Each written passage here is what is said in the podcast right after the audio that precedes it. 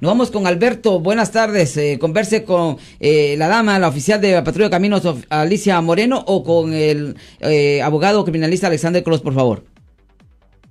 Sí, otra vez regreso porque la pregunta que realmente quería hacer no se pudo hacer por el tiempo. Adelante. Pero la pregunta es de que si esta persona que obstruyó al policía y, lo arrestaron tiene DACA, ¿puede perder su DACA o ya no se lo pueden renovar si no limpia o cómo este cómo es eso? Ok, primero esa es una pregunta más para un abogado de migración. Recuerden que nosotros somos abogados de defensa penal, representamos a las personas que han sido arrestadas y acusadas por haber cometido delitos.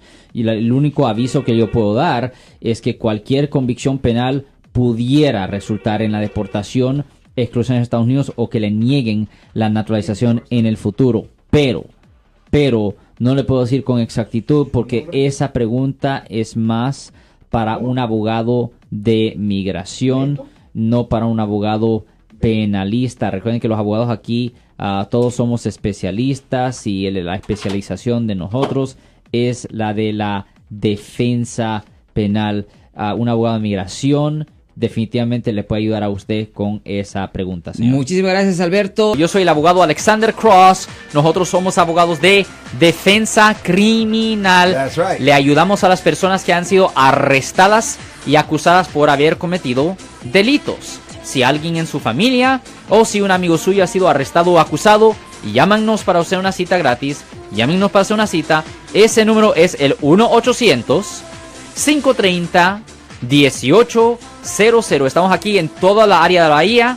1-800-530-1800. Y como siempre, por casos criminales, casos penales, damos la primera cita gratis en nuestra oficina. Siempre estamos aquí todos los martes y viernes a las 12 y 35 respondiendo a sus preguntas con respecto a los casos penales. Y también nos pueden hacer preguntas en nuestra página de Facebook Live, Doctor Alex, abogado de nuevo, 1-800-530-1800, Marco. Bueno, vamos a llamada telefónica, pero ya fuera.